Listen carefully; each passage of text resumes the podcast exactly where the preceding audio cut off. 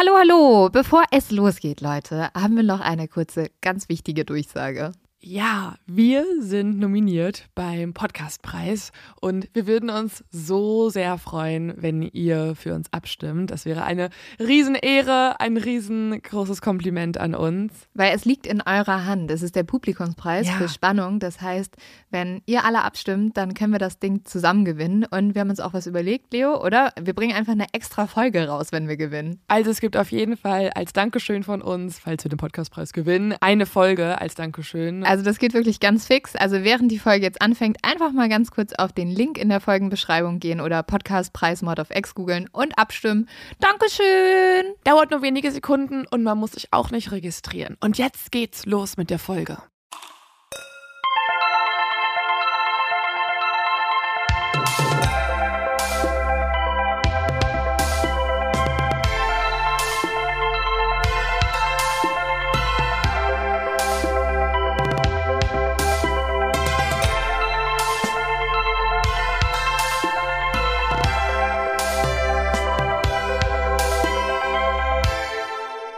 Ja, wir sollten auf Aufnahme klicken. Jetzt Ja, macht das- das alles keinen Sinn mehr, was wir jetzt hier Nee, besprechen. das ist schon eine gute Idee, wenn man einen Podcast macht auf Aufnahme. Das gehört fast mit dazu auch, oder? So Ja. als wenn das eine Bedingung wäre. Wenn man einen professionellen Podcast macht, vielleicht ist es eine gute Idee. Klar, man kann auch so einfach ins Mikro reinreden, weil das, als wenn das nicht jetzt irgendwie jedem passieren würde, dass man 15 oder 30 Minuten einfach so ins Mikro reinredet, aber Und damit herzlich willkommen bei Mord of X, dem Podcast, der auf Aufnahme klickt. der auf Aufnahme klickt. Erste Bedingung erfüllt. Und die zweite Bedingung ist, dass wir hier über wahre Verbrechen reden, die, ja, wie der Name schon sagt, tatsächlich so passiert sind und die uns die letzten Wochen über beschäftigt haben und in die wir dann recherchemäßig eingestiegen sind. Mhm. Und heute, Lynn, ja. es ist mal wieder ein Verbrechen, das ist nicht ganz so typisch Mord of X, also gar nicht so typisch True Crimeig. Es gibt keinen Mord, Ja. es gibt kein Blut. Du hast es eben schon gesagt und ich war so ein bisschen so, boah. Mhm. Also eigentlich, nein, eigentlich sollte man so sein. Voll Schön. gut, schön, dass niemand gestorben ist, schön, dass es kein Blut gibt. Aber ich finde, das klingt immer, also wenn man das das erste Mal hört, nicht so spannend. Also zum Beispiel habe ich ähm, gerade ein Buch gelesen und ich war mit meiner Familie im Urlaub und das fand ich super, super spannend. Und dann hat meine Mutter mich auch als erstes gefragt, stirbt da aber jemand drin? Vielleicht ist es so ein Familiending bei euch. Ja, es da soll hab ich- einfach immer jemand sterben. Da habe ich auch gemerkt, ah ja, okay, daher habe ich das also.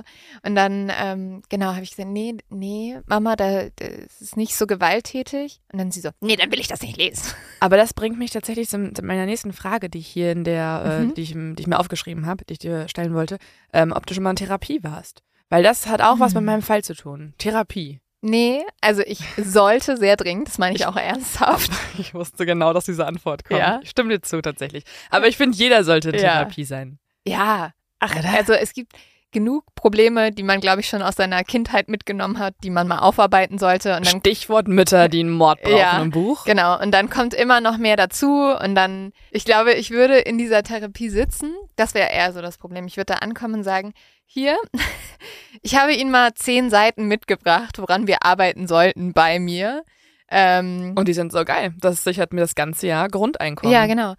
Ja, Ja, aber ich hätte auch schon, ich hätte, glaube ich, sogar schon die Lösung dafür. Also ich könnte auch schon genau sagen, aus den und den Sachen, die mir vielleicht passiert sind, haben sich die und die Verhaltensweisen entwickelt und also du bist zu klug für Therapie. Du Nee, weißt schon. Nein, ich habe einfach, ich habe den, das- den Fehler gemacht, selber keine Therapie früh genug zu haben und musste mich dann aber so viel mit diesen Dingen auseinandersetzen, dass ich, glaube ich, schon so mich Se- selber therapiert habe.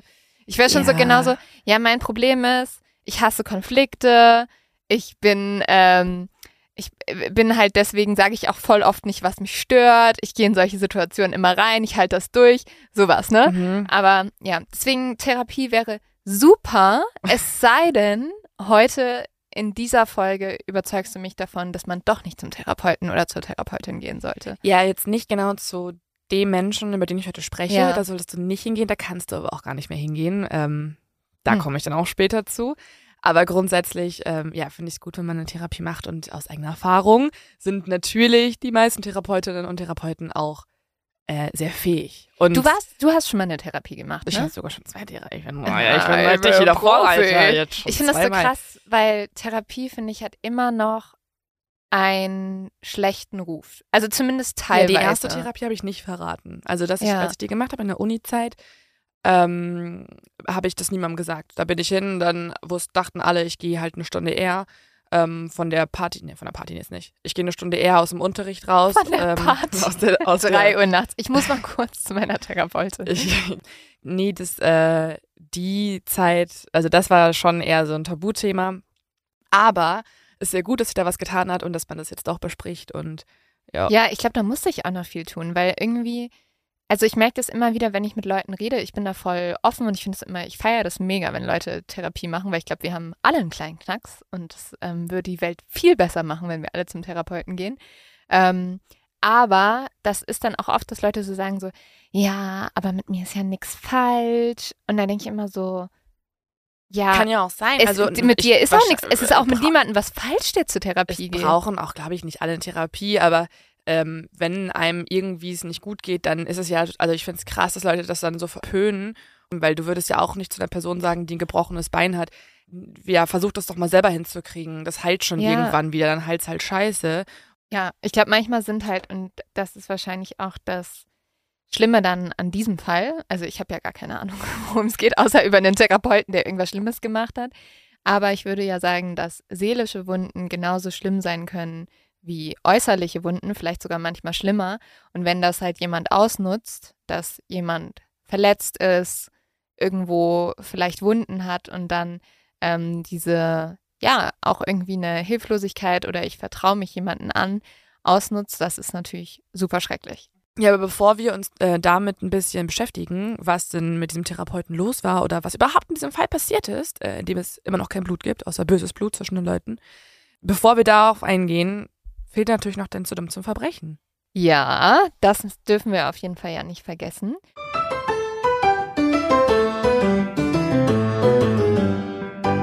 Diesmal geht es um einen Bankräuber, der selbst die Feuerwehr gerufen hat. Der hat sich nämlich einen Tunnel gebuddelt, um in einer Bank einzubrechen. Aber leider wurde er darin sozusagen zugeschüttet und dann musste die Feuerwehr acht Stunden lang seinen Tunnel wieder aufbuddeln, um ihn zu befreien.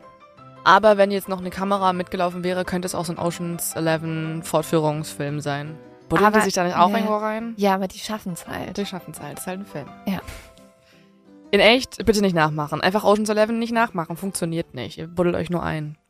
Bevor wir in diesen Fall einsteigen und uns das Leben von Marty Markowitz mal angucken, das ist nämlich die Hauptperson aus dieser Geschichte, müssen wir einmal kurz darüber sprechen, was überhaupt einen guten Therapeuten, eine gute Therapeutin ausmacht. Also was so die Grundsätze in Therapie sind. Und alle, die schon mal in Therapie waren, denken sich jetzt so, okay, jetzt achte ich mal darauf, habe ich das so erlebt, hat das so funktioniert? Und ich hoffe, in den meisten Fällen beantwortet ihr das mit Ja, weil das ist ganz, ganz wichtig, was jetzt kommt. Also, eins der wichtigsten Gebote, der wichtigsten Grundsätze in Therapie ist das Abstinenzgebot. Also TherapeutInnen, die sollten die Sitzungen um den Patienten, um die Patientin drehen lassen und sie selber, ihre eigenen Wünsche, ihre eigenen Bedürfnisse, die sind nicht im Mittelpunkt der Sitzung und die müssen auch nicht von der oder dem Patienten erfüllt werden. Es heißt allerdings nicht, dass man irgendwie gefühlsmäßig kalt sein sollte oder abweisend sein muss oder irgendwie ähm, sich gar nicht mit einbringen müsste, sondern eine gesunde Distanz zum Patienten oder zu der Patientin zu halten, ist halt essentiell in der Sitzung. Ja, also das bedeutet halt, dass der Therapeut jetzt nicht von seinem Wochenende erzählt, oder? Oder Ja, nicht sagt so, ja, also gut, dass Sie es ansprechen. Ähm, ich hatte mit meiner Mutter auch enorme Probleme. Also so ungefähr kann man das verstehen.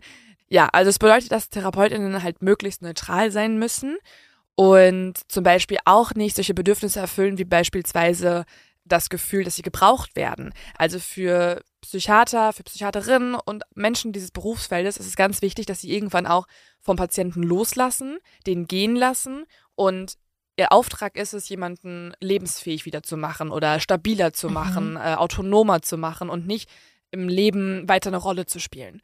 Oh, das finde ich, das finde ich aber einen schwierigen Auftrag, weil es ist ja durchaus so, dass Menschen auch eine starke Bindung zu ihren Therapeuten und Therapeutinnen aufbauen. Aber die Aufgabe ist es dann, genau diese Bindung nicht zu stark werden zu lassen oder irgendwann abzuschwächen, sodass die Person auch alleine lebensfähig ist. Also nicht, wie du gesagt hast, ähm, wie es bei mir wäre, dass sich der Therapeut denkt, geil, lebenslange Versorgung, sondern eher so, dass er sagt, wie kann ich die ähm, schnellstmöglich wieder lebensfähig machen. Exakt. Ah, ja. Und dann auch äh, dich gehen lässt. Und zum Beispiel auch, wenn er dich, äh, ich, das ist jetzt irgendwie ein komisches Adjektiv, aber lebensfähig macht oder halt einfach wieder stabiler macht, autonomer macht, ohne dabei noch inhaltliche Entscheidungen zu treffen. Also es ist zum Beispiel nicht gut, wenn Therapeutinnen entscheiden, wie die Klientinnen leben oder wie sie sich entscheiden sollen, wie sie mit Freundschaften umgehen sollen. Also Entscheidungen zu treffen ist nicht das Ziel, sondern halt zu beraten, ähm, über Dinge zu sprechen, über Grundsätze, über Glaubenssätze zu sprechen.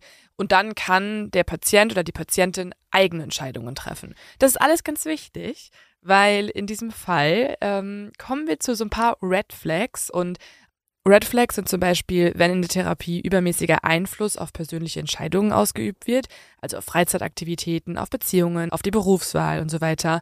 Wenn die Patientin oder der Patient unter Druck gesetzt wird, wenn Verbindungen zum sozialen Umfeld abgebrochen werden, wenn berufliche Grenzen verwischen, wenn zum Beispiel auch Kontakt außerhalb der Sitzungen entsteht, also wenn man sich dann plötzlich nicht mehr nur im Büro trifft oder halt im, in der Praxis, sondern auch außerhalb und es dafür keine vernünftigen klinischen Begründungen gibt und wenn die Kommunikation nicht mehr neutral ist. Wenn der Therapeut zum Beispiel abweisend oder erniedrigend äh, reagiert oder einfach nicht mehr angemessen, aber das unter dem Deckmantel der harten Liebe. All diese Regeln und diese Red Flags, die müssen wir uns merken. Und wenn Marty Markowitz die schon gekannt hätte, als er sich eine Therapie gesucht hat, dann wäre es vielleicht gar nicht zu diesem Fall erst gekommen. Eigentlich müsste in Martys Leben alles stimmen.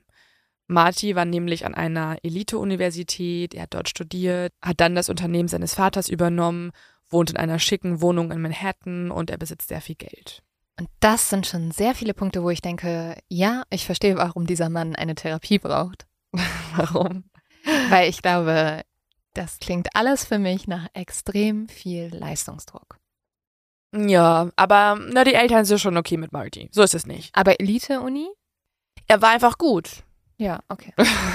Aber also da, da wird ja wohl auch ein gewisser Druck herrschen, oder? Das bestimmt, ja. Aber er ist mittlerweile auch 38 Jahre alt, also die Uni ist okay. schon länger her. Er hat das Unternehmen übernommen, er hat es erfolgreich geführt.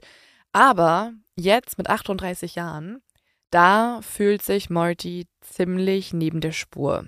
Er fühlt sich überfordert, er fühlt sich irgendwie auch ausgebrannt. Sein Rabbi, äh, Marty ist jüdisch, muss man wissen, der empfiehlt ihm einen befreundeten Therapeuten. Dieser Therapeut, sagt der Rabbi, soll extrem gut sein. Er gilt als einer der besten Therapeuten New Yorks. Er war Jahrgangsbester seines Medizinstudiums. Er doziert nebenbei auch an der Universität in New York und hat außerdem ähnlich wohlhabende und erfolgreiche Patientinnen wie Marty. Marty ist erst kritisch, denn er kennt Therapie irgendwie nur aus dem Fernsehen oder ja vom Hörensagen und er denkt sich, man liegt da auf einer Liege, man erzählt von seinen Albträumen und er sieht das nicht so richtig für sich. Aber er weiß auch, es muss sich was ändern, weil er fühlt sich einfach nicht mehr gut. Also lässt sich Marty darauf ein. Er geht zur Praxis des Psychiaters und liest am Klingelschild Dr. Isaac Hirschkopf. Die Praxis, die er jetzt betritt, die ist spärlich eingerichtet, so wie man sich das auch vorstellt, also wie man sich so ein typisches Büro von einem Therapeuten vorstellt. Schreibtisch, davor ein Stuhl und eine Couch. Und sonst recht spärlich eingerichtet. Dr. Isaac Hirschkopf ist ein junger, gut aussehender Arzt, also er ist so ungefähr Anfang 30, schätzt ihn Marty. Er hat ein rundes Gesicht, einen stechend strahlenden Blick, dichten Vollbart und lockige schwarze Haare. Er ist leger gekleidet und trägt einen offenen Kragen, Hemd und Shorts. Und das erste, was Marty denkt, ist, hey, der sieht ja richtig cool aus. Also gar nicht so spießig oder so, wie er sich das vorgestellt hat. Gerade bei so einer Ankündigung, dass es ein Arzt ist mit, mit einem renommierten Ansehen, hätte sich Marty jemand anderes vorgestellt. Wahrscheinlich einen älteren Mann mhm. mit so einer kleinen Brille und im Anzug, ne? Genau, aber so ist es gar nicht. Und er stellt sich auch dann direkt als Ike vor, sein Spitzname. Also er soll ihn nicht Isaac nennen, sondern Ike. Marty setzt sich dann direkt gegenüber von ihm Und Dr. Ike lächelt ihn dann an und sagt, okay, warum sind Sie hier? Marty weiß gar nicht so recht, warum er dort ist. Er kann sich das ja selber alles gar nicht so erklären. Er weiß nur, manchmal hat er Panikattacken und dann fühlt er sich einfach grundsätzlich überfordert. Dr. Ike Hirschkopf, der bemerkt, dass es Marty auch super schwer fällt, sich zu öffnen. Also fragt er ihn, wollen wir spazieren gehen? Marty ist erst verwirrt, dann so einen Ansatz hat er noch nie erlebt, noch gar nicht erwartet. Aber als die beiden loslaufen und Marty anfängt zu sprechen und sich alles vom Herzen zu reden, da merkt er, wie gut ihm das eigentlich tut. Und dann fängt er an zu erzählen. Er erzählt, wie seine Eltern vor ungefähr einem halben Jahr gestorben sind, wie er die Firma übernommen hat, wie sein Großvater eine der größten Stoffunternehmen New Yorks aufgebaut hat und das nun an ihn übergeben wurde und Marty fühlt einfach diesen ganzen Druck auf seinen Schultern, dass er das Geschäft genauso gut weiterführen muss, wie auch seine Eltern und seine Großeltern das gemacht haben. Ich will ja nichts sagen, aber das war auch meine Diagnose mhm. schon von Anfang an. Da hattest du doch recht dann. Ja. Also das Problem bei Marty ist auch so ein bisschen, dass er, bis er jetzt 38 Jahre alt war, dass seine Eltern ihn halt sehr verhätschelt haben. Also er war der Goldjunge, er war auch so ein bisschen das Lieblingskind im Vergleich zu seiner Schwester. Er hat noch eine jüngere Schwester. Und dementsprechend wurden ihm auch viele Entscheidungen immer abgenommen. Also seine Eltern haben sich um ihn gekümmert, er hat alles geerbt, er hatte eigentlich nicht so richtig krass Verantwortung bisher und ja. auch nicht so wirklich Druck. Der Druck kommt erst jetzt und das Problem ist, Marty hasst Konfrontation. Wie ich. Mhm. er geht diesen Konfrontationen eigentlich stets aus dem Weg und er sagt auch über sich, dass sein Selbstwertgefühl in dieser Phase eigentlich quasi gleich null ist. Weil er sagt, er ist eigentlich immer zu lieb, er ist immer zu weich und er hat auch Angst, dass seine Angestellten seine Angst vor der Konfrontation und seine Weichheit ausnutzen könnten. Ja, und dazu kommt natürlich auch, wenn seine Eltern erst vor einem halben Jahr gestorben sind, das wird ja auch Spuren hinterlassen haben. Genau, also er muss einfach gerade mit sehr viel umgehen. Und dann kommen auch noch zwei weitere Punkte hinzu, die auch bei ihm Stress auslösen. Einmal ähm, ist das so ein bisschen dieses typische Thema, nachdem die Eltern gestorben sind. Ähm, gibt es ja, hat man schon oft gehört, bei einigen Familien dann auch Stress, äh, wie man mit dem Erbe umgeht. Und das passiert auch bei ihm und seiner Schwester. Mhm. Also eigentlich stehen sich seine Schwester Phyllis heißt sie und er sehr, sehr nahe. Und das Problem ist aber, dass Phyllis durch eine schwere Phase geht weil ihr Ehemann sie für eine jüngere Frau verlassen hat und sie und die drei kleinen Kinder jetzt alleine sind und sie muss die alleine auch aufziehen. Außerdem möchte Phyllis eigentlich arbeiten. Sie arbeitet auch im gleichen Unternehmen wie Morty, also beim Familienunternehmen.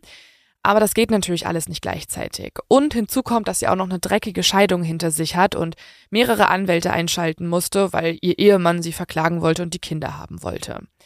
Und das alles löst jetzt Stress bei den beiden aus, weil sie braucht halt Geld. Aber Marty fühlt sich verantwortlich, dieses Erbe irgendwie richtig aufzuteilen und dafür zu sorgen, dass es erstmal noch bewahrt wird und nicht sofort ausgegeben wird. Und deswegen ist bei denen gerade so ein bisschen Anspannung. Marty ist aber grundsätzlich eigentlich wie so ein cooler Onkel für Phyllis Kinder. Er ist derjenige, zu dem sie aufschauen, jetzt auch wo ihr Vater nicht mehr bei ihnen wohnt. Und er ist sich eigentlich auch sicher, dass er und Phyllis und auch seine Nichten und Neffen eine sehr schöne Familie sind und sie das alles in den Griff kriegen werden. Dann erzählt er Dr. Hirschkopf, also Ike, auch noch von seiner Ex-Freundin, die ist auch noch ein Problem.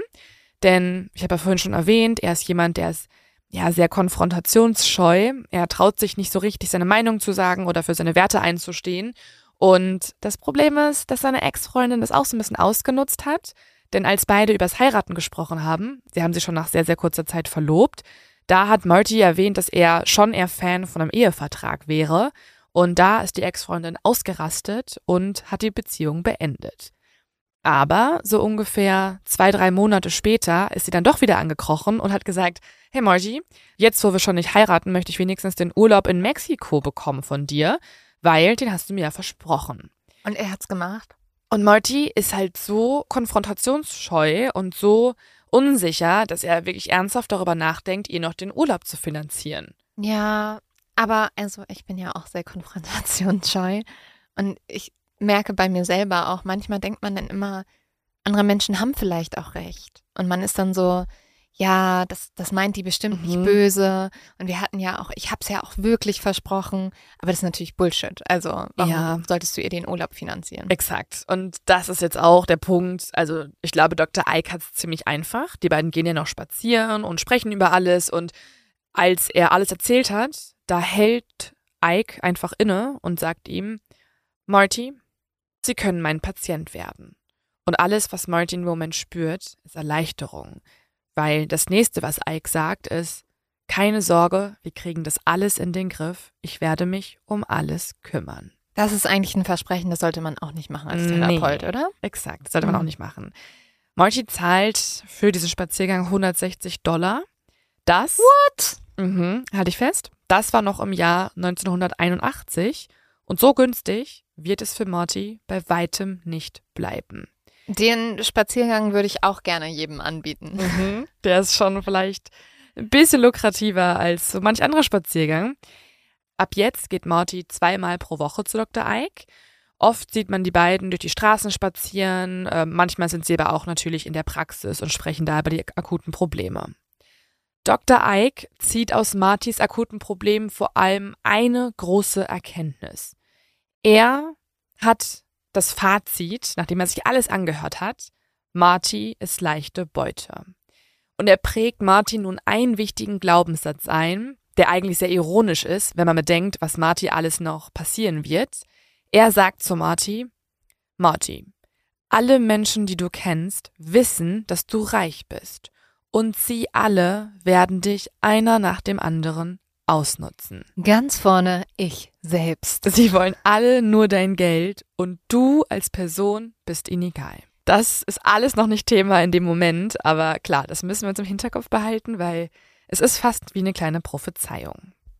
Nach eingehender Analyse sei Dr. Ike, so sagt er, zu dem Fazit gekommen, dass Marty innerlich immer noch ein kleiner Junge sei, so ungefähr 13 Jahre alt und dementsprechend auch ohne Selbstwertgefühl. Denn Marty hat auch schon erzählt, als er mit 13 war, da fand ja die Bar Mitzwa statt und da sollte er eigentlich vor allen Leuten singen. Das ist dann ein Punkt der Zeremonie. Aber weil er so schüchtern war, ist er komplett rot angelaufen. Er hat kein einziges Wort rausbekommen und ist dann irgendwann aufs Klo gelaufen und hat sich eingeschlossen. Und genau diese Art von Panik, diese Art von Überforderung und Selbstwertprobleme, die fühlt er auch heute als erwachsener Mann noch sehr, sehr oft. Aber Dr. Ike sagt ihm jetzt, ich kann dir bei allem helfen, mit mir an deiner Seite wirst du von niemandem mehr ausgenutzt. Das sagt Dr. Ike übrigens auch nicht nur einmal, das sagt er in fast jeder Sitzung und auf fast jedem Spaziergang. Und Marty fängt nun mit jedem Mal mehr an zu glauben, dass Ike sein Retter ist und er der Einzige ist, der ihn aus seiner Misere rausholt. Das macht Ike jetzt auch sehr klug. Er geht jetzt so Schritt für Schritt Anleitungen durch und erzählt Marty ganz genau, was sie in den nächsten Wochen und Monaten so ändern müssen. Und er beginnt erstmal mit seiner Ex-Freundin. Gibt er ihm jetzt so eine konkrete Anweisung, dass ähm, er gar nichts mehr mit ihr zu tun haben darf, oder wie? Bei der Ex-Freundin ja so ungefähr. Also er sagt schon mal auf jeden Fall, Marty, das Dümmste, was du tun kannst, ist halt diesen Urlaub zu finanzieren. Das weiß Marty auch selber innerlich. Ja, da hat er ja vielleicht auch ein bisschen recht. Ja, hat er schon. Das Ding ist halt, dass Marty sich ja nicht traut, das ähm, ja irgendwie bei ihr anzurufen und mit ihr so Finalschluss zu machen und wirklich dafür einzustehen. Aber Dr. Ike hilft ihm. Er diktiert Marty nämlich jetzt Wort für Wort, was er sagen soll. Und genau das, was Ike sagt, befolgt auch Marty. Und er merkt, es funktioniert. Er merkt außerdem, dass Ike auch generell super gut ankommt bei Frauen. Also es ist ihm schon aufgefallen, als sie spazieren waren und er dann auch mit Leuten gesprochen hat. Er ist ja auch ja recht attraktiv und er wirkt auch irgendwie cooler als alle anderen. Und Marty beginnt auch ihn immer mehr zu bewundern, weil er merkt so, egal was der mir rät, also ob jetzt mit der Ex-Freundin als auch in der Firma, da gibt ihm Dr. Ike auch sehr, sehr viele Tipps, das stimmt immer und das funktioniert auch immer. Das nächste Problem, das Dr. Ike jetzt für ihn lösen möchte, ist der Nachlass der Eltern und sein Führungsstil in der Firma. Also, meine, mein Problemlösungsvorschlag, stellt euch vor, ich bin Dr. Ike, ist, ähm, ja, du kannst den Nachlass einfach mir überschreiben. Dann hast du gar keine Sorgen mehr. Ja, das musst du dir vielleicht auch mal merken. oh mein Gott. Mm, Ja. Marty ist aber total glücklich in dem Moment. Er weiß ja, er weiß ja, okay, jetzt ist endlich da jemand für mich da, äh, der mir auch dabei hilft, mit meinen Angestellten richtig umzugehen. Und Dr. Ike macht dann Folgendes. Er begleitet jetzt Marty nicht nur auf Spaziergängen oder trifft ihn in der Praxis.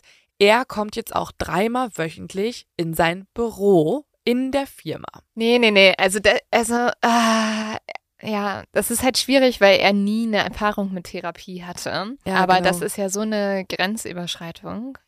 Das ist halt genau das Problem. Also er hat einfach nie einen Vergleich bisher erfahren und so merkt er auch gar nicht, dass es vielleicht komisch ist, wenn Dr. Ike ihm dabei zuschaut, wie er telefoniert, wie er Gespräche mit Angestellten führt und ihm danach Feedback gibt. Teilweise ist es sogar so, dass er genau das in die Mail reinschreibt, was der Doktor neben ihm vorher gesagt hat, um irgendwie dann stärker zu wirken. Und es gibt auch so weirde Momente, wo zum Beispiel Dr. Ike ihm vorschlägt, dass er die Tür nach innen öffnen sollte, also dass er da was umbauen soll, weil man muss jemanden in das Büro hineinbitten, anstatt dass die Tür nach außen aufgeht. Also es kommt zu so ganz merkwürdigen Momenten. Ja. Und aber auch nicht nur kleine Entscheidungen werden getroffen, sondern auch größere. Zum Beispiel sagt er, äh, wer befördert werden soll in der Firma und er entscheidet, wer gekündigt wird. Ja, also ich, ähm, hm, alles super kritisch natürlich. Ich verstehe es aber auch so ein bisschen, weil ich glaube, also manchmal, wenn du dich halt überfordert fühlst, fühlst in Situationen, und das hatten wir ja durchaus auch schon mal, irgendwie, wenn man ein Business gründet, mhm. dass man dann richtig dankbar ist, wenn jemand einem helfen will, weil man halt selbst so überfordert ist und dann hinterfragt man es manchmal nicht mehr genug. Ja, wenn jemand, genau, das ist, glaube ich, genau das Problem, wenn jemand total selbstbewusst ähm, eine sehr effiziente Art und Weise vor dir predigt, das ist das, also das wäre die richtige Lösungsstrategie, dann nimmt man das natürlich an, vor allem, wenn die Person auch einfach, ja, faktisch erfahrener ist in ja. Problemlösung. Und das ist er ja als ein sehr renommierter Psychiater mit Bestnoten an der Universität. Martys Schwester Phyllis beobachtet das ganze Vorgehen mit wachsender Skepsis. Und sie hatte zwar Marty eigentlich bestärkt, dass er einen Therapeuten aufsuchen soll, weil sie hat auch seine Panikattacken immer mitbekommen, aber sie findet es auch komisch, dass dieser Therapeut jetzt so viel da ist und so viel Zeit mit ihm verbringt. Teilweise bittet Marty sogar Geschäftskunden in der Warteschleife zu warten auf ihn, lässt sich dann die Antworten von seinem Psychiater diktieren und spricht dann weiter mit den Geschäftskunden am Telefon. Phyllis merkt auch, wie Marty immer mehr den strengeren Boss spielt. Er führt zum Beispiel neue Regeln auf der Arbeit ein. Er sagt, dass seine Schwester und er über jegliche private Gespräche erst danach sprechen dürfen und nicht mehr im Büro. Also hört sich jetzt nicht super falsch an, aber ist einfach komisch, wenn jemand vorher immer eher so der kumpelhafte Boss war und halt dein Bruder ist. Und das ist. ist ja deren Familiengeschäft. Genau. Also, wenn, das ist so ein bisschen so, finde ich, als würde jetzt, du nimmst dir einen Therapeuten und der kommt auf einmal in unser Podcast-Studio rein und sagt, bitte redet vorher nicht noch kurz über eure, euer privates Leben. Und dann wäre ich so, wer hat dich eigentlich gefragt? Genau. Also sorry. Und es bleibt auch tatsächlich nicht nur in der Firma. Es ist auch so, dass Marty eigentlich jeden Morgen bei Phyllis vorbeifährt und sie dann abholt und dann fahren die beiden gemeinsam in die Firma. Aber wenn Phyllis jetzt auch nur eine Minute zu spät ins Auto einsteigt, da schreit er sie komplett an, schreit, dass es inakzeptabel sei, bis Phyllis irgendwann einen Schlussstrich zieht und sagt, ey, ganz ehrlich, ich fahre jetzt einfach alleine zur Firma. Du musst mich nicht mehr abholen. Außerdem kürzt Marty Phyllis Gehalt aus dem Nichts um 5000 Dollar und das nicht nur einmal, sondern mehrere Male. Das finde ich ja, also das ist ja auch unglaublich. Mhm, bei der eigenen Schwester die ja auch das Unternehmen quasi mitgeerbt hat. Sie ist zwar nicht die geschäftsführende Person, sie ist nicht die Präsidentin, aber sie hat Anteile an der Firma. Ja, also nochmal als Vergleich, das wäre ja wie, als wenn ich jetzt sagen würde, ach Leo, du verdienst nur noch die Hälfte. Ja, oder du würdest ausrasten, weil ich jedes Mal zu spät komme, was ja. ich by the way tue. Aber ja, aber es ist ja auch, denen gehört ja das Geschäft auch zusammen, oder? Ja. Also ich, Marty hat schon mehr Befugnisse. Er hat quasi das mhm. so als Geschäftsführer geerbt. Aber du gehst trotzdem nicht mit der, deiner Schwester so um, die mhm. halt da mit in der Chefetage saß. Das ist aber leider so und es vergehen zwei Horrorjahre in der Firma, in denen Marty und Phyllis immer mehr streiten. Die Beziehung der beiden ist mittlerweile in einem Tiefpunkt und das belastet auch nicht nur die beiden, sondern auch die ganze Stimmung in der Firma. Außerdem werden die Anspannungen um das Erbe immer schlimmer. Währenddessen überredet Dr. Ike Marty, dass er seinen 40. Geburtstag nochmal neu feiern sollte. Also, dass er quasi nicht seinen 40. Geburtstag feiert, sondern er sollte eine neue zweite Bar Mitzwa feiern, also einen 13. Geburtstag.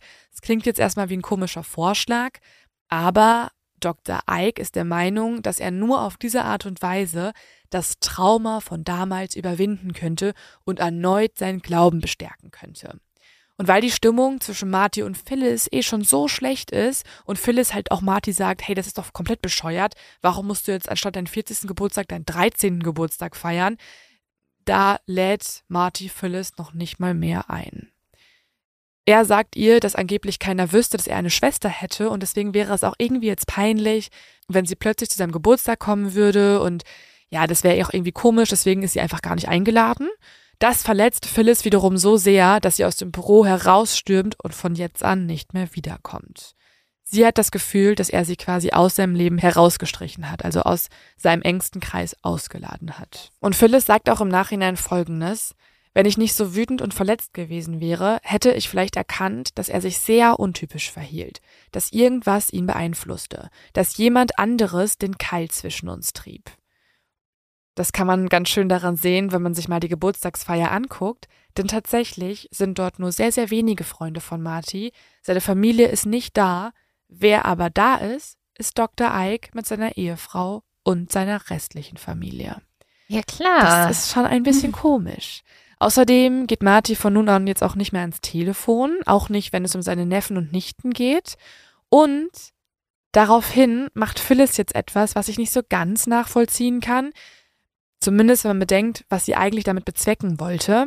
Denn Phyllis möchte jetzt irgendwie wieder die Aufmerksamkeit von ihrem Bruder haben. Und sie denkt sich, wenn sie das schon nicht auf natürliche Art und Weise bekommt, also mit Telefonaten oder so, dann muss sie ihn irgendwie verletzen. Und deswegen nimmt sie ihm alles weg, was ihm so viel bedeutet.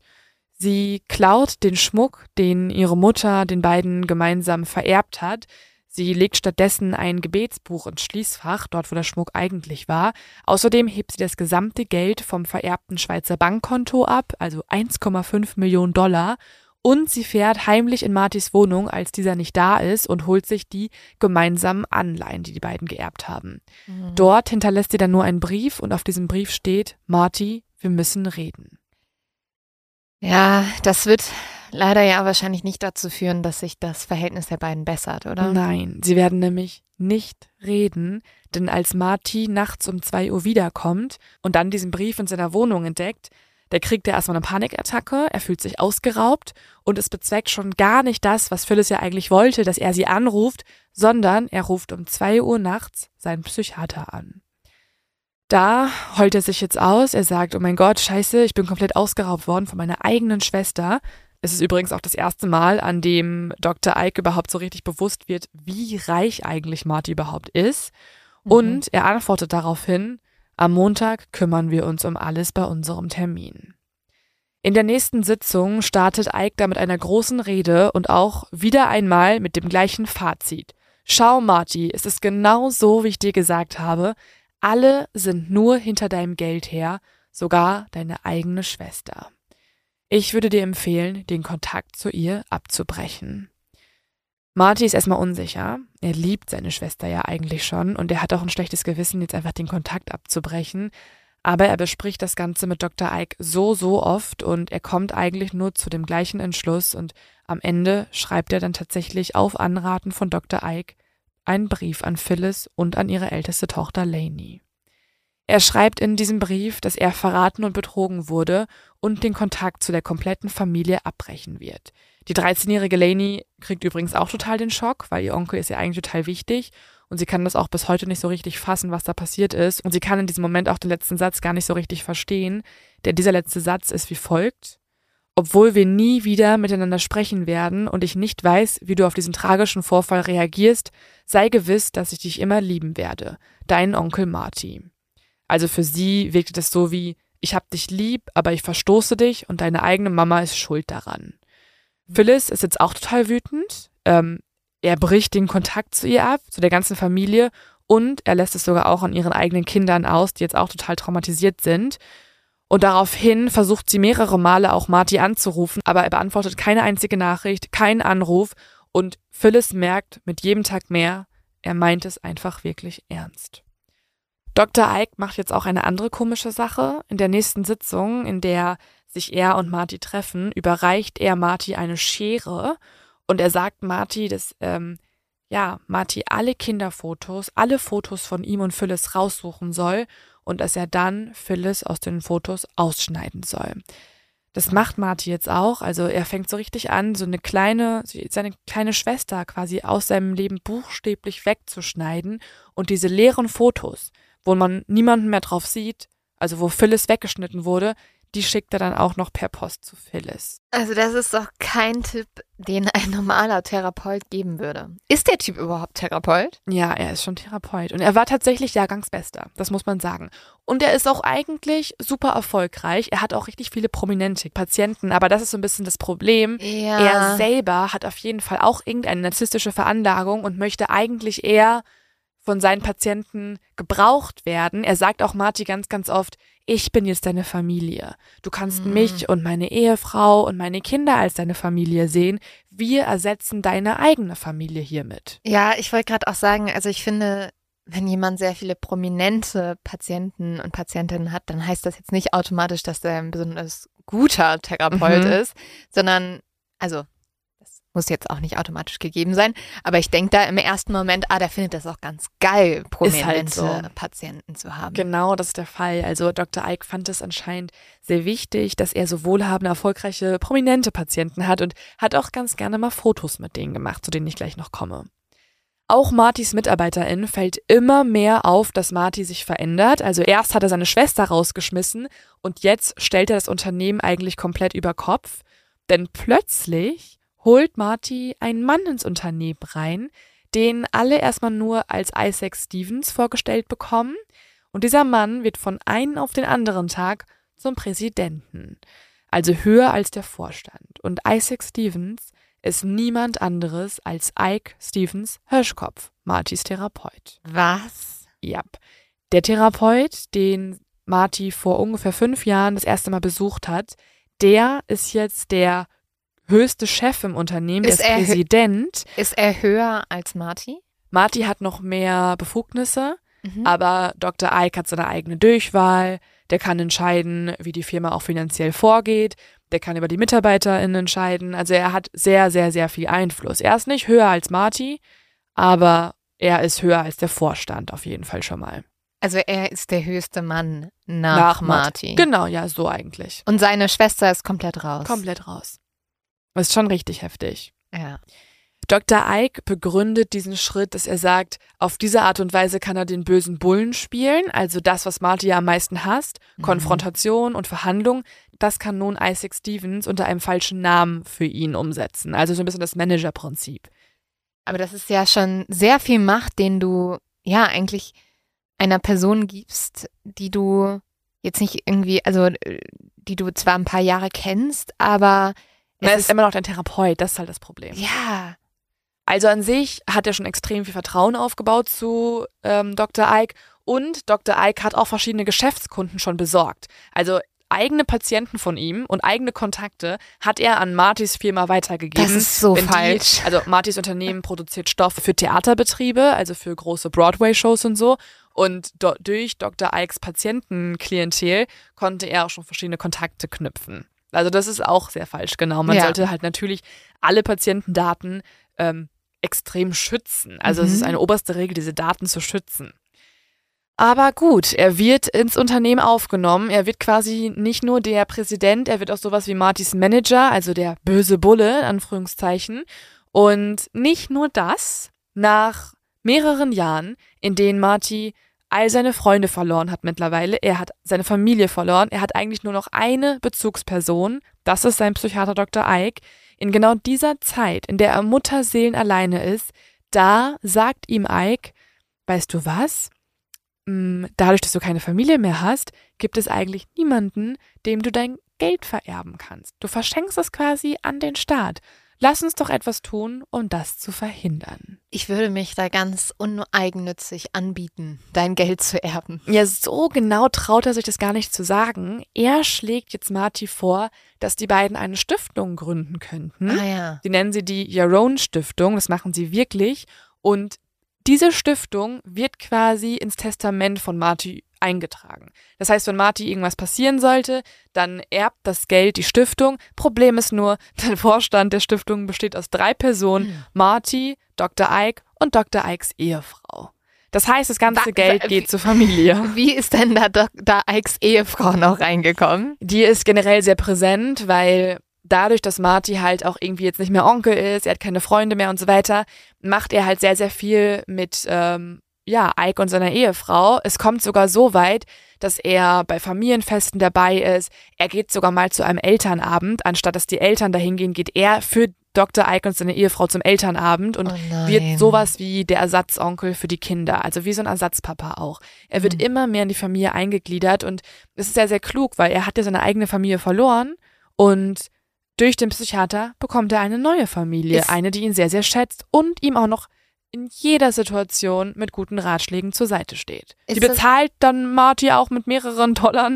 Also mittlerweile kostet es auch nicht mehr 160 Dollar pro Stunde, aber Mhm. ja. Ist das nur Dr. Ikes Masterplan oder auch der Masterplan seiner Frau? Nee, die Frau wirkt jetzt nicht so schuldig im Nachhinein. Also ich glaube, Dr. Ike ist da schon sehr, sehr federführend. Mhm. Mhm. Aber sie nutzt das halt natürlich auch alles, ne? Also alle Vorteile, die die beiden erhalten, ähm, den Reichtum, den sie dadurch äh, dazu erlangen, das nutzt natürlich auch Dr. Ikes Ehefrau. Betty heißt die. Jetzt müssen wir uns mal diese Stiftung nochmal genauer angucken. Also in die Stiftung wird als erste Geldeinzahlung 165.000 Dollar überwiesen, und zwar von Martys Konto. Dr. Ikes erste Zahlung sind 5000 Dollar. Er möchte immer noch so tun, als ob er auch da irgendwie mit einzahlen würde. Ist halt nicht genau die gleiche Summe. Und das Problem ist jetzt auch so ein bisschen, dass mit den Spenden der Own Stiftung etwas großzügiger von einer Person im Vorstand umgegangen wird, nämlich von Dr. Ike. Denn die ersten Spenden, die gehen nicht gerade ja an offizielle Organisationen oder an sehr gute Zwecke oder so. Gehen Sie an Dr. Ike vielleicht. Da gehen auch so ein paar Privatspenden hin, aber die gehen vor allem auch an Organisationen, bei denen Dr. Ike gerne gesehen werden möchte. Mhm. Also zum Beispiel ist er auch immer der Meinung, dass er ein sehr guter Schriftsteller wäre. Deswegen spendet er auch an verschiedene ja, Gala-Events, wo er auch dann einen Tisch haben möchte, wo er dann Leute einladen möchte und so. Aber auch an die Schule seiner Kinder. Ich wusste das so. Ich wollte es gerade noch sagen. So ist vielleicht eine der Hauptsachen so die Schule der Kinder oder das College, wo der Sohn hingehen soll. ja, oder vielleicht auch die Uni, an die Dr. Ike gegangen ist, Ja. wo er als, ähm, als Mm. Begünstigter aufgezählt werden Oder möchte. spendet er auch an so gewisse Institutionen, wo er dann neue Kunden kriegen könnte oder sowas? Ja, er möchte auf jeden Fall überall aufgelistet Ah, werden. ja. Das ist ihm sehr wichtig. Und ähm, bei diesen Gala-Events, da lädt er dann auch Freunde ein und auch Marty darf mitkommen. Der ist ja auch im Vorstand von der Stiftung, also jetzt auch nicht die krasseste Geste, dass er mitkommen darf. ist aber ja auch sein Geld, ne? Ist auch sein Geld vielleicht. Aber er hat vor allem einen großen Auftrag, eine große Mission auf diesen Events, die ihm Dr. Ike einprägt. Und zwar soll er so viele Fotos machen von Dr. Ike mit Prominenten wie nur möglich. Was, das, Marty soll das machen? Ja. Marty, Marty wird sowas wie so ein privater Fotograf. Oder also er so ein soll Instagram-Boyfriend? bisschen, der, die, ja, ja, genau, Instagram-Boyfriend. er soll eigentlich immer Dr. Ike hinterherrennen und sobald er ihn sieht mit irgendwem Berühmtes, wie zum Beispiel Kim Wilde, Henry Kissinger oder Courtney Love oder auch Gwyneth Paltrow oder sogar O.G. Simpson, der auch immer auf einem Event ist, da soll er sofort den Fotoapparat rausholen und das Ganze einfangen. Hat Dr. Ike vielleicht auch so eine so eine äh, Internetseite, wo dann, wo er das dann so auflistet? Nee, aber es gibt was ähnliches. Und zwar hat er in seinem Ferienhaus in den Hamptons, da hat er eine Wand, an der ganz viele Fotos hängen, halt immer er selber mit irgendeinem Star. Zum Beispiel gibt es auch ein Foto von ihm und Elton John. Es gibt auch Fotos von seiner Tochter mit der Band Sting. Es gibt alles Mögliche. Und tatsächlich sind auch einige der Prominenten, die auf diesen Fotos sind, ähm, seine Patienten. Also auch nicht gerade geil, weil die wollen ja auch zum Beispiel, dass halt, wenn Courtney Love zum Beispiel über Kurt Cobain spricht und über deren Beziehung oder so, über deren Traumata, dann ist das jetzt eine Sache, die sollte nicht gerade irgendwo verbreitet werden. Und zum Beispiel kommt es auch so, dass Marty genau solche Gespräche, also Patientenbriefe und Patientenaustausch, der schriftlich stattfindet, das soll er sogar noch abtippen. Also er wird sowas wie ein Assistent für Dr. Ike und er erfährt Dinge, zum Beispiel halt wie gesagt über Courtney Love, die könnte er für mehrere hunderttausend Dollar an die Presse verkaufen. Also das ist richtig kritisch. Ist er vielleicht, also hat unser lieber Dr. Ike vielleicht auch ein kleines Narzissmusproblem? Ja, definitiv. Das finde ich so geil, weil ähm, ja, er ist auch selber Psychiater. Vielleicht, also könnte er ja selber bei sich diagnostizieren, aber Ich- nein. Es gibt ja auch so ein bisschen die These, und das hast du vielleicht schon mitbekommen, viele äh, Psychologiestudentinnen oder Therapeuten und so weiter haben ja auch oft selber irgendwas, was sie halt, womit sie gestruggelt haben, früher in der Kindheit oder im Leben und wollen sich selber halt verstehen und machen deswegen auch oft so ein Studium. Ja, das aber ist ja. vielleicht ein bisschen das Klischee, aber ich habe es schon extrem oft so erlebt tatsächlich. Voll, also ähm, ich denke ja auch immer, wenn ich nochmal was äh, studieren würde, dann Psychologie. Ähm, aber ich, also das ist ja eher so, dass es Leute sind, die halt, denen eigentlich was passiert ist. Und bei ihm ist es ja eher so, er hat eigentlich eher eine Sache, mit der er Menschen schadet, weil ein sehr ausgeprägter Narzissmus und ein sehr ausgeprägter Egoismus. Ja, das stimmt. Man könnte sich auch sein Leben nochmal angucken. Da kann ich vielleicht auch nochmal später kurz was zu sagen, warum er so ist. Gibt es keine richtige Erklärung für, aber so ein paar Versuche. Ähm, aber in dem Moment merkt das noch niemand. Also er ist zwar ein Riesennarzisst, aber er ist auch so charmant, er ist so gut mit Leuten, dass ihn alle erstmal nur bewundern und das niemand so wirklich hinterfragt. Ike trifft dann diese ganzen Promis nicht nur auf den Gala-Events, nein, er veranstaltet auch riesengroße Partys in dem Haus ähm, in der Nähe von New York, also in den Southamptons, wo er mittlerweile mit seiner Familie wohnt. Er hat einen riesigen Garten, er hat einen riesigen Pool in diesem Haus, eine riesige Glasfront mit eigenem Tennisplatz, er hat Fake-Giraffenköpfe an der Wand, er hat einen Massageraum in diesem Haus, er hat einen riesigen Gong und Skulpturen und er hat einen privaten Hausmeister. Ich will nichts sagen, aber es klingt auch nach einem extrem schlechten Geschmack. Glaube ich auch. Also Er hatte doch im Fake-Giraffenköpfe am, am, an der Wand. Ja, vor allem musst du dir so vorstellen, das waren nicht die einzigen ähm, eher extravaganten Einrichtungsgegenstände. Er hatte auch daneben noch so venezianische Masken hängen. Er hatte so Papageien von der Decke hängen, Ja. Plastikpapageien und halt diesen Gong daneben. Und ich glaube, die Mischung, die soll ausstrahlen, ich habe auch Kohle. Ja, das, das liebe ich ja immer, wenn Menschen reich sind und Mhm. ähm, die haben den schlimmsten Stil überhaupt, weil eigentlich alles, was ihr Stil aussagen soll, ist Geld. Ja. Geld, Geld. Ja. Und äh, das sieht ehrlich gesagt einfach immer richtig scheiße aus. Das ist, glaube ich, auch ein Grund, warum er verschiedene Sachen bei sich überhaupt aufgestellt hat, um die Anekdoten erzählen zu können. Deswegen hängt da ja auch überall ein Foto, wo man ihn einfach quasi anschaut. Man schaut Dr. Ike nicht nur in, in echt an in dem Haus, sondern nochmal 30 Mal im Haus guckt er aus jeder Ecke einem zu, weil er auf jedem Foto halt auch drauf ist. Oh wow. Mhm, Also sehr viel Dr. Ike in diesem Haus. Für die Partys, die er dort veranstaltet, mietet Dr. Ike dann sogar einen Bus an.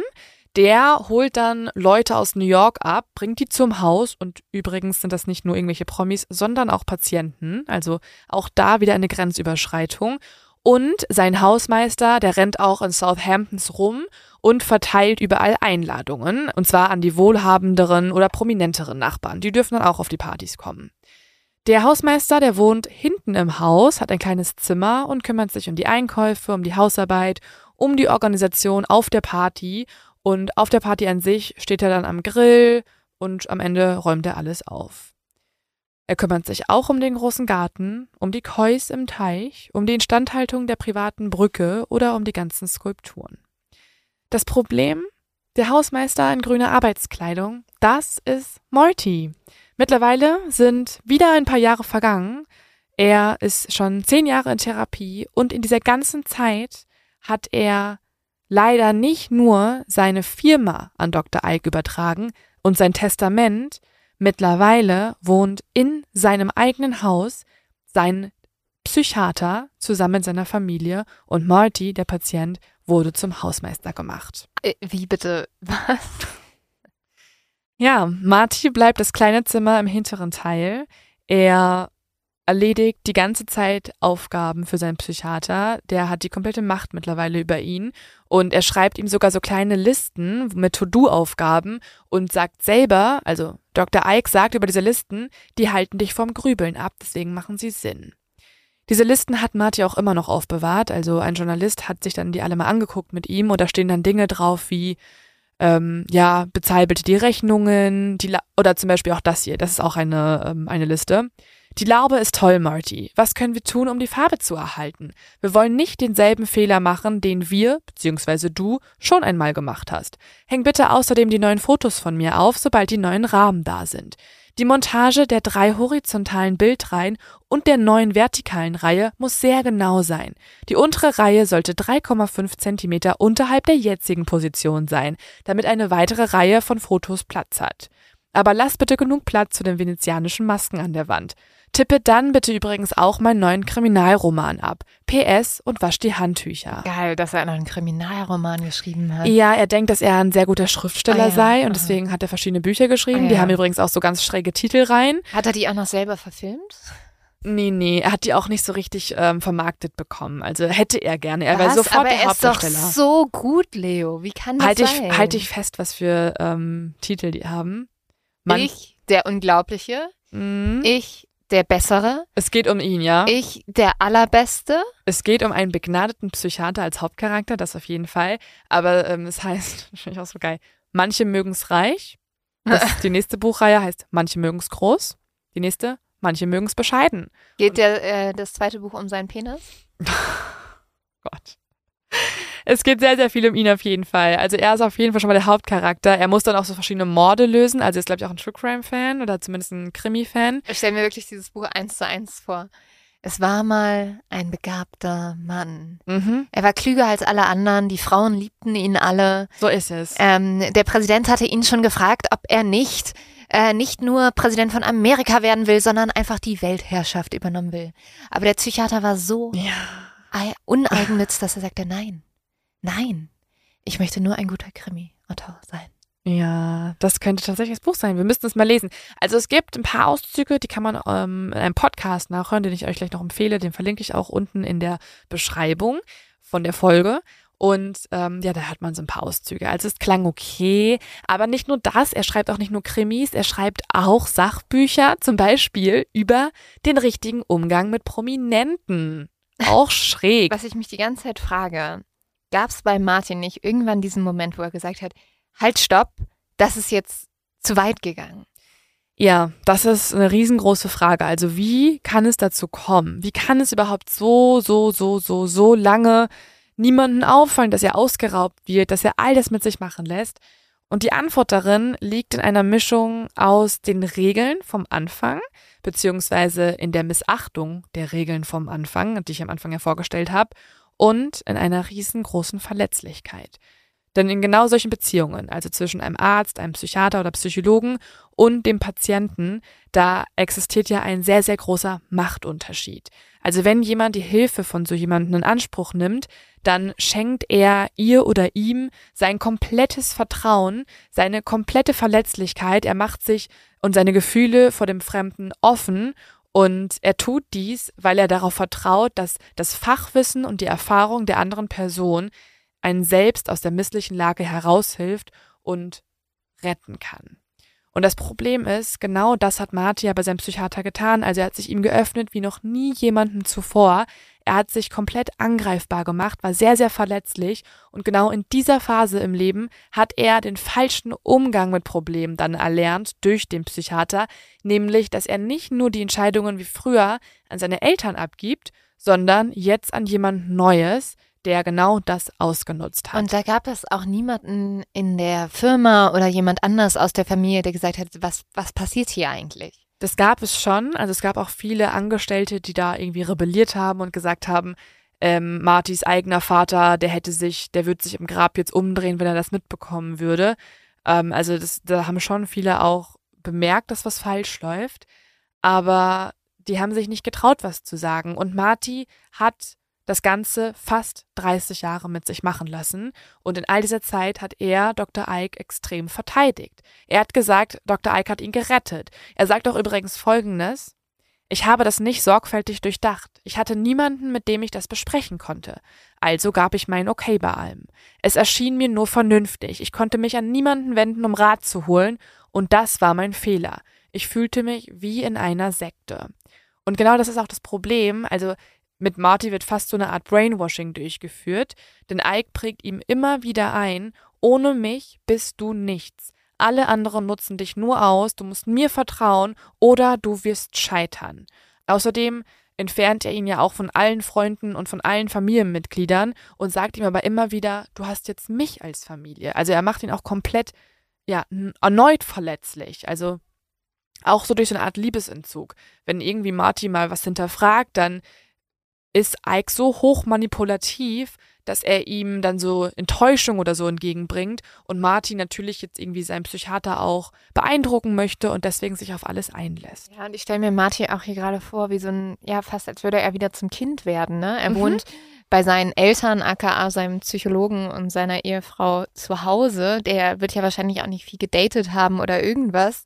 Gar nicht. Und gar nicht mehr rausgehen. Das ist halt, ja, taktisch sehr klug von Dr. Ike. Also dieses, ich ähm, isoliere jemanden, das ist ja, wie du schon sagst, das ist sehr sektenhaft. Also ich, ähm, das kennen wir ja auch von Sekten, dass da die Mitglieder aufgefordert werden, dass sie sämtliche Kontakte mhm. zu der Familie kappen. Komplett. Und Ike hat halt diese Art, dass er Leute beeindrucken kann. Das sieht man auch darin, dass auf diesen Partys, die er veranstaltet, da auch andere Patienten und Patientinnen von ihm sind. Und all diese Leute, die sind stolz, dass sie von dem Psychiater eingeladen werden. Also die hinterfragen das nicht und sagen, das ist irgendwie schräg, sondern die sind stolz, dass sie zu dieser elitären Gruppe dazugehören. Das sind ja auch irgendwelche Prominenten auf den Partys und andere renommierte Schriftsteller und Journalistinnen und so. Und da hat man das Gefühl, man ist einer der besten Patienten, wenn sie auch noch kommen können. Und tatsächlich haben die sogar so einen Namen eingeführt. Also die haben sich auch untereinander angefreundet. Also Marty kennt dann auch so drei Frauen, die auch alle Patientinnen sind. Übrigens, zwei von denen haben auch Dr. Ike in ihr Testament aufgenommen. Ach, Überraschung. Mhm. Und die nennen sich La Familia. Also die gründen tatsächlich fast so ein Kult. Also komplett Sekte. Ja, eigentlich schon. Also wirklich Charles Manson hat seine Anhänger die Familie genannt. Ja, ja. Also es ist tatsächlich ein bisschen so. Und dieser Kult, der existiert auch für Marty zumindest fast 30 Jahre. Also so lange ist sein eigenes Leben mit dem von Ike verwoben, bis zum Jahr 2005. Da entsteht zum ersten Mal zwischen Marty und seinem Psychiater so ein bisschen Stress. Und auch hier ist wieder einmal der Auslöser Geld. Denn mittlerweile ist es in New York ja auch ein bisschen anders. Ne? 2005, da sind schon sehr viele Menschen in New York. New York ist mittlerweile zu der Metropole der Welt geworden. Und es ist auch nicht mehr ganz so günstig, genau in Manhattan eine Firma zu führen, in der sehr, sehr viel Geld ausgegeben wird. Gerade auch für Leute wie zum Beispiel den eigenen psychiatrischen Berater. Der hat mittlerweile Gagen, die sind schon lange nicht mehr bei den 160 Dollar. Er hat ja mittlerweile auch quasi die Einnahmen durch die Firma, die er da macht. Also er mhm. hat sich ja bei allen Dingen bereichert, auch was die Roan Stiftung angeht. Und all das kann Martin mittlerweile nicht mehr aufrechterhalten. Er merkt, dass er die Mieten noch nicht mal mehr finanzieren kann von der Firma und deswegen brauchen sie einen Plan B. Und deswegen schlägt er im nächsten Meeting vor, dass die Firma umziehen müsse, und zwar nach New Jersey. Da ist es noch günstiger. Ike findet es gar nicht gut. Er sagt tausendmal, was für eine dumme Idee ist das denn? Ich will nicht nach New Jersey, ich gehöre nach Manhattan, hier ist ja auch meine Praxis, das ist meine Gegend. Also für ihn ist das so ein richtiges Prestigeding, dass er jetzt nicht nach New Jersey ziehen soll. Und deswegen schimpft er erstmal die meiste Zeit auf Marty und dann entscheidet er sich, dass er seine Sitzungen nur noch per Telefon mit ähm, Marty stattfinden lassen möchte und dass er, wenn er mal in New Jersey ist, sich dann mit einer eigenen Limousine und Fahrer abholen lässt, dort so. dann für ein. Meeting hinkommt, aber dann auch wieder nach Manhattan gebracht wird. Also er ist sich auch einfach viel zu gut für diesen Stadtteil. Und jetzt entsteht etwas, was Marty im Nachhinein ziemlich gut getan hat. Denn durch die aktuelle Abwesenheit von Dr. Ike, da bemerkt nicht nur Marty, auch all seine Mitarbeiter und Mitarbeiterinnen, die bemerken, dass er plötzlich wieder viel selbstständiger wird. Also er entscheidet plötzlich kompetenter, er agiert selbstständiger und er bemerkt selber, dass diese Beziehung, die er zu Dr. Ike hat, dass die ihn viel mehr an eine Ehe erinnert, die so langsam in die Brüche geht, als an eine, ja, geschäftliche oder professionelle Beziehung. Und deswegen entscheidet er sich, dass er diese Therapiesitzungen reduzieren möchte. Uh, das wird aber Dr. Ike gar nicht mögen. Das wird er gar nicht mögen. Und vor allem passiert jetzt etwas, was sogar das komplette Fass zum Überlaufen bringt. Der letzte Tropfen ist nämlich ein Unfall, den Marty hat, und zwar im Jahr 2010. Es ist nichts Dramatisches, also er wird wegen einem Leistenbruch dann ins Krankenhaus eingeliefert und dort operiert, aber er bemerkt, dass Dr. Ike sich gar nicht so wirklich für diesen Unfall interessiert. Und das, obwohl Martin niemanden wirklich mehr in seinem Leben hat und deswegen sogar auch Ike als Notfallkontakt angeben musste. Also wahrscheinlich so richtig ist, offenbar. Ja, wahrscheinlich ist Dr. Ike eher so, Ach so, Marti, äh, du lebst noch. Ja, ähm, äh, sorry, ich habe echt noch was zu tun. Aber die Lebensversicherung, die ist schon noch auf mich ausgestellt. Ja, wahrscheinlich hat er sogar noch jemanden engagiert, der diesen Unfall ja. verursacht. Nee, so weit kommt es nicht. Also hoffe ich zumindest, dass Nein, es nicht so war. Das ist eine Vermutung. noch true crimeiger, als ja. es eh schon ist. Aber auf jeden Fall kümmert sich Dr. Ike einfach gar nicht um Marty. Marty muss mit einem Taxi ins Krankenhaus fahren, er lässt sich mit einem Taxi wieder abholen und die nächsten Tage verbringt er in der Wohnung, in welche er sich vor der OP noch Essen geholt hat und kein einziges Mal meldet sich Dr. Ike. Und in dieser Zeit hinterfragt dann Martin nicht nur deren geschäftliche Beziehung, sondern er merkt zum ersten Mal, dass nach 27 Jahren seine einzige Bezugsperson noch nicht mal dann anruft, als er wirklich, wirklich, wirklich mal einen Anruf gebrauchen könnte. Und er realisiert auch, ich bin ihm egal. Ich bin dem einzigen noch verbliebenen Menschen in meinem Leben egal. Und nun kommt es zu diesem Moment, wo er das endlich final realisiert hat und in dem Moment bricht alles aus ihm heraus, er fängt an zu weinen, er ist wütend, er ist sauer, es hat sich alles angestaut und er beschließt in dem Moment, dass er den Kontakt zu seinem Psychiater abbrechen muss. Aber kann er ihn jetzt einfach irgendwie aus der Firma wieder rausnehmen und sowas? Naja, er hat ja eine Sache durch Dr. Ike sehr wohl gelernt, nämlich wie man auf richtige Art und Weise Kontakt abbricht. Denn Dr. Ike hat es ja schon öfter mal mit ihm durchgeführt. Er hat und ihm seiner gesagt, Schwester gezeigt. Genau. Auch mit anderen Freunden übrigens, also auch mit Cousinen und Cousins, mit allen möglichen Leuten. Und deswegen weiß Martia aus seinen Therapiesitzungen, dass er Briefe schreiben soll. Denn Dr. Ike hat ihm immer gesagt, breche Brücken sehr vorsichtig ab, bestenfalls mit einem Brief, denn so hat man die Kontrolle über die Auseinandersetzung.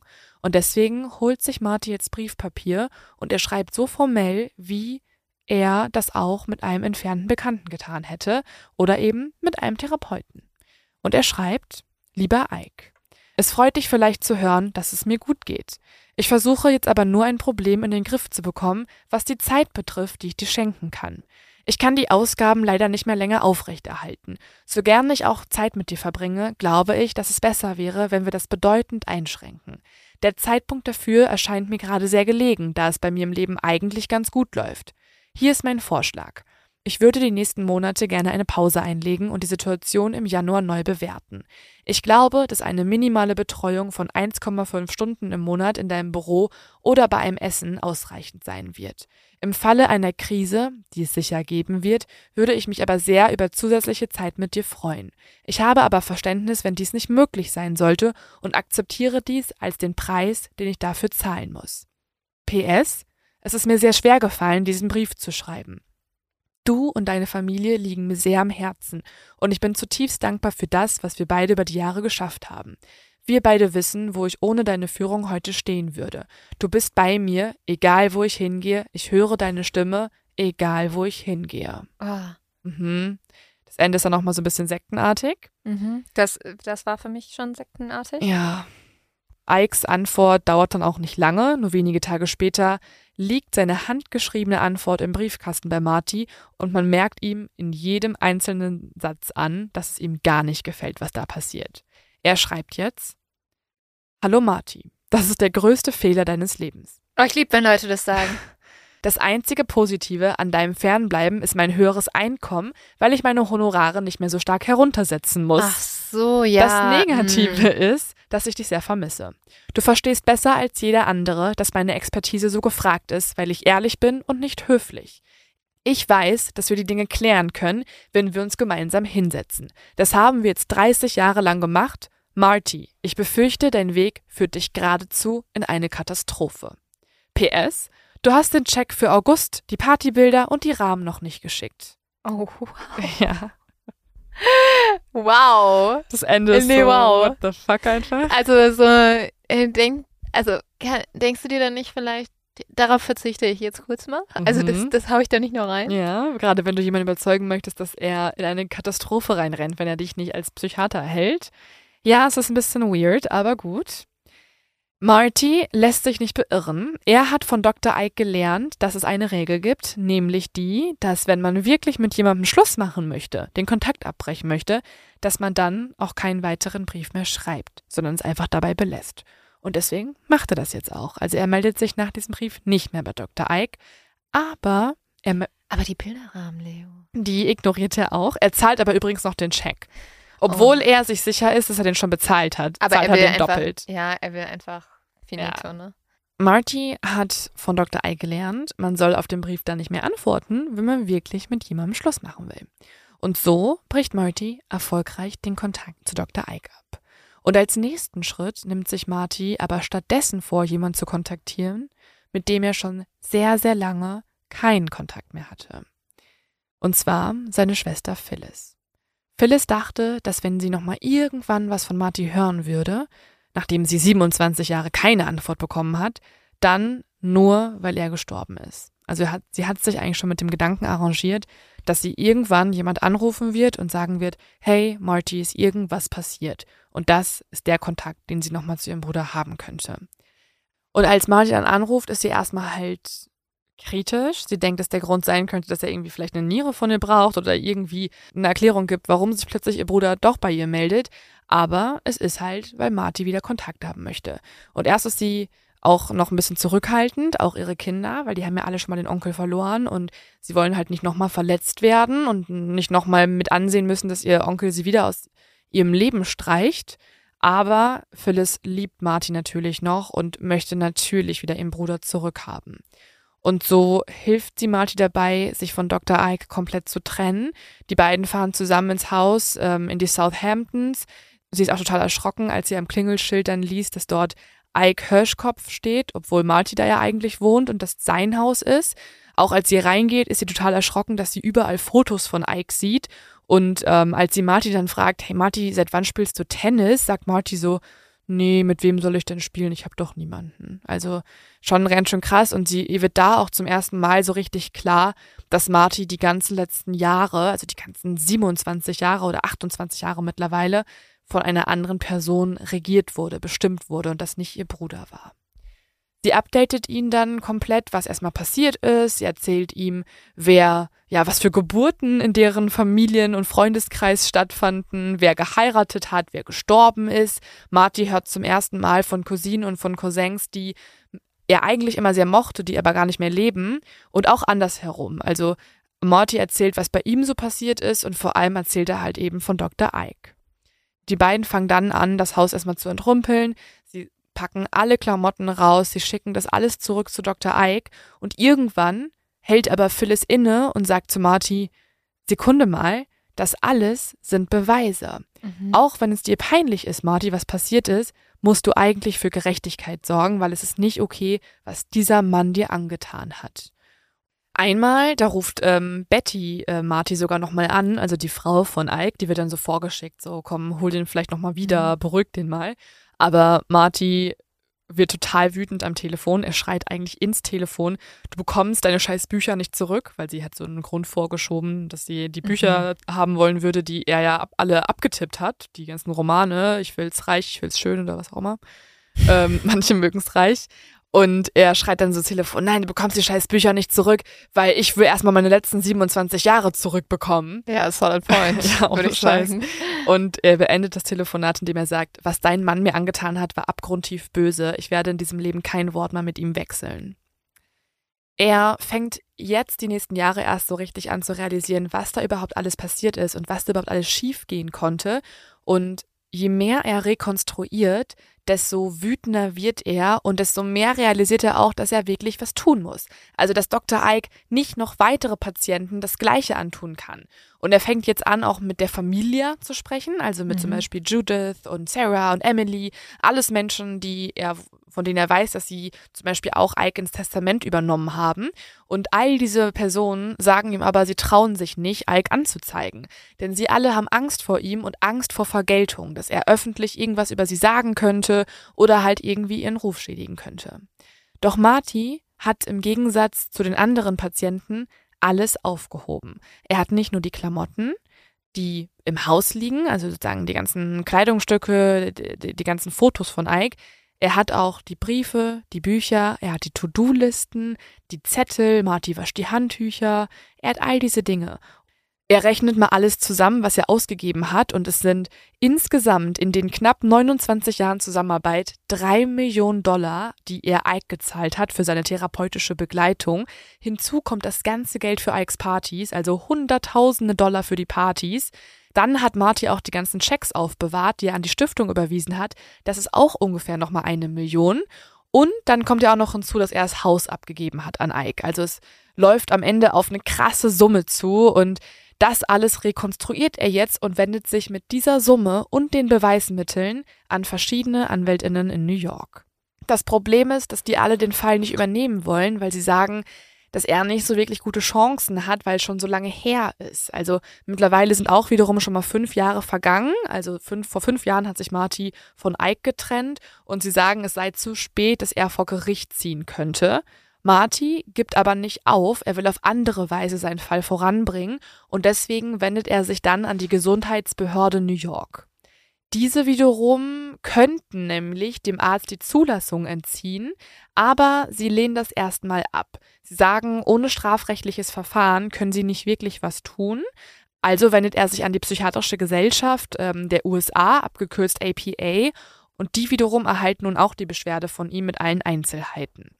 Viele Jahre passiert dann erstmal nichts, außer dass Marty ab und zu nochmal irgendwelche weiteren Unterlagen hinschicken soll oder irgendwelche Fragen beantworten muss. Und dann ein erster Lichtblick. Es soll eine Anhörung stattfinden, in der Marty vorbeikommen soll, sich ausführlich und intensiv zu den Geschehnissen äußern soll und in der auch Ike hinzugezogen werden soll. Zwei Wochen vor der Anhörung bekommt Marty jedoch einen weiteren Brief, die Anhörung finde nicht mehr statt, weil Ike Herschkopf aus der Vereinigung ausgetreten sei. Und wenn jemand aus der APA austritt, dann kann die APA ihn auch nicht mehr von selbst rausschmeißen. Und deswegen kann er einfach weiter Psychiater sein, weiter mhm. irgendwelche Patienten aufnehmen. Und okay. die Gesundheitsbehörde hat ihm immer noch nicht die Zulassung entzogen. Bis letztes Jahr. Denn im letzten Jahr gibt es dann wieder einmal Bewegung im Fall. Mittlerweile hat Marty seine Geschichte zusammen mit einem Journalisten, der ehemals für die New York Times geschrieben hat und dann für Bloomberg Media.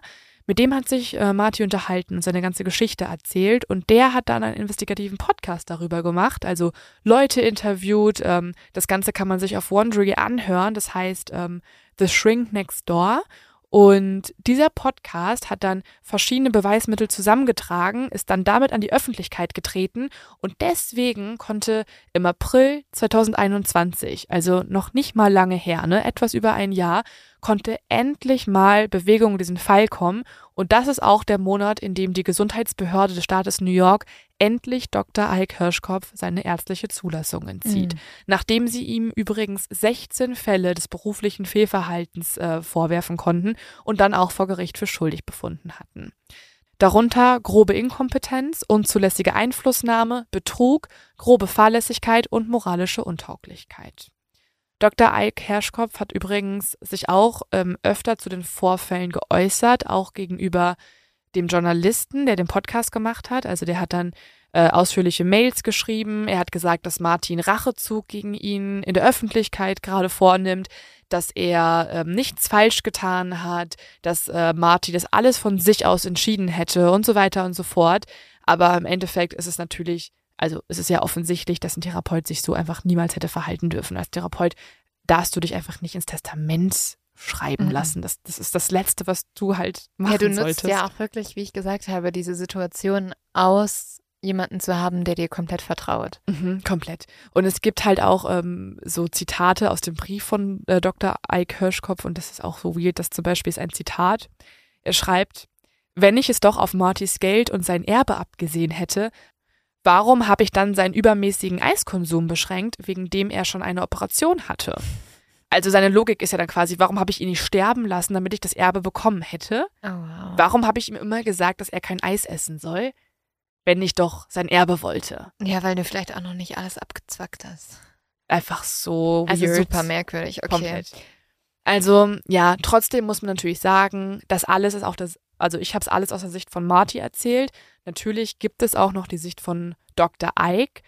Wahrscheinlich hat er auch Geschenke bekommen. Wahrscheinlich hat er auch finanzielle Geschenke von Marty erhalten. Und ich würde auch nicht sagen, dass Marty da komplett ja unschuldig ist oder unbeteiligt dran ist, dass ihm sowas passiert Er hat es halt mit sich machen lassen. er hat es mit sich machen. aber das macht trotzdem die Person, die es macht, nicht unschuldiger.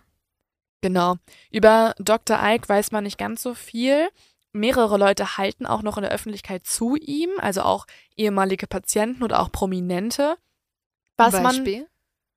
man, mh, also zum Beispiel so ein paar von der Universität, an Ah, der er okay. auch gelehrt hat, also Kollegen auch und so. aber jetzt nicht Kreise. Gwyneth Paltrow oder so. Davon, von den beiden gibt es ein Foto, aber die hat sich zudem, glaube ich, nie öffentlich Okay. geäußert dann noch. Würde ich auch nicht machen. Nee. Er hat auch äh, Vorfahren in Europa, die tatsächlich den Holocaust überlebt haben. Also seine Mama und sein Vater sind beide Holocaust-Überlebende. Und man deutet so ein bisschen bei ihm, das hat er auch selber gesagt in mehreren Therapiesitzungen, dass seine Eltern Helden waren und er konnte nie der Held sein, die seine Eltern per se schon waren, weil sie sowas Schlimmes überlebt haben. Also er hatte quasi so einen Komplex, dass er, egal was er getan hat, er wäre nie so großartig und heldenhaft geworden wie sein Vater zum Beispiel. Das hat er zumindest in eigenen Therapiesitzungen gesagt und man deutet so ein bisschen, dass da auch dann dieser Drang herrührt, dass er auch Bücher schreiben wollte, Prominente treffen wollte und sich Mhm. selber als großartig darstellen wollte, weil er halt diese narzisstische Ader dann noch hatte. Ja.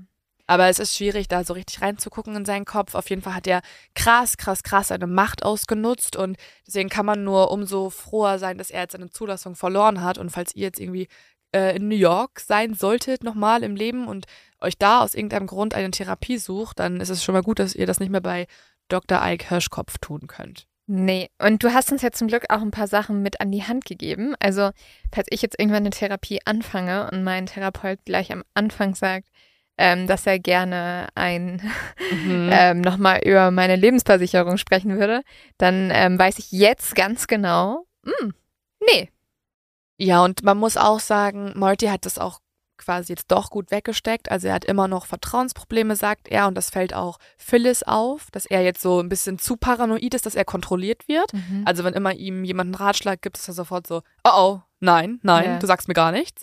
Aber natürlich kann man verstehen, woher das kommt. Und er hat aber auch ein neues Hobby für sich entdeckt, und zwar die Bienenzucht, den, äh, der geht er jetzt nach. Und er macht auch wieder mehr mit seiner Familie. Also er feiert auch mit seiner Großfamilie die Feiertage. Und er sagt, dass er viel, viel glücklicher sei als in der Zeit, als er unter ja, Dr. Ikes Obhut war. Obwohl er da halt ja einen Therapeuten hatte. Und man könnte sich vorstellen, dass es da einem jemandem ja auch besser gehen könnte. Aber es ist nicht so. Macht er auch eine Therapie von seiner Therapie? Ich glaube, er wird sein Leben lang keine Therapie mehr machen wollen. ja. Ähm, aber er ist, er ist auch glücklich. Er sagt zum Beispiel auch Folgendes. Es ist meine 40-jährige Tortur gewesen. Ich war 29 Jahre unter seiner Macht und elf Jahre war ich auf der Suche nach Gerechtigkeit. Und jetzt endlich habe ich sie bekommen. Was am meisten zählt, ist, dass ich Gerechtigkeit bekommen habe. Das war alles, was ich wollte. Also mit dem Podcast quasi letztes Jahr kam es ja dann dazu, dass halt die Zulassung entzogen wurde. Und ich finde, es ist eine gute Erkenntnis, dass auch Podcasts was verändern Ja. können. Also nicht nur Zeitungsartikel und Shitstorms auf Twitter, sondern auch Investigativ-Podcasts können vielleicht jemanden dazu bewegen, Ja, ich vielleicht, Behörde ja. bewegen. vielleicht Dinge sogar mehr, weil die ja viel mehr Zeit haben, sich mit sowas auseinanderzusetzen. Es gibt ja, also ich bin gerade auch richtig abgetaucht in viele investigative Podcasts oder journalistische Podcasts, die Mhm. Sachen aufzeigen.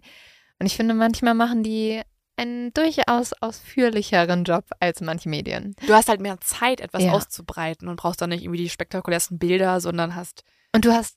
Teilweise zumindest, also das merken wir ja auch, weniger Zeitdruck. Also wir haben ja beide auch mal in anderen Medien gearbeitet, in Print Mhm. äh, und bei TV, wo du Abgaben hast, wo es heißt, ja, innerhalb von zwei Tagen habe ich hier bitte den Artikel auf dem Tisch.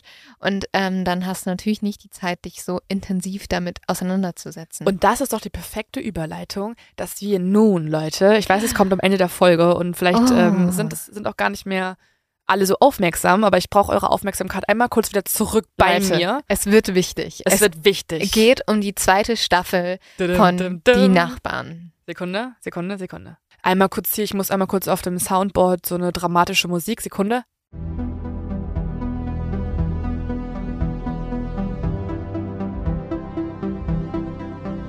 So, Also, wir bringen eine zweite Staffel von dem Podcast Die Nachbarn raus. Es ist aber nicht nur eine zweite Staffel, ihr könnt das auch hören, wenn ihr die erste Staffel nicht gehört habt.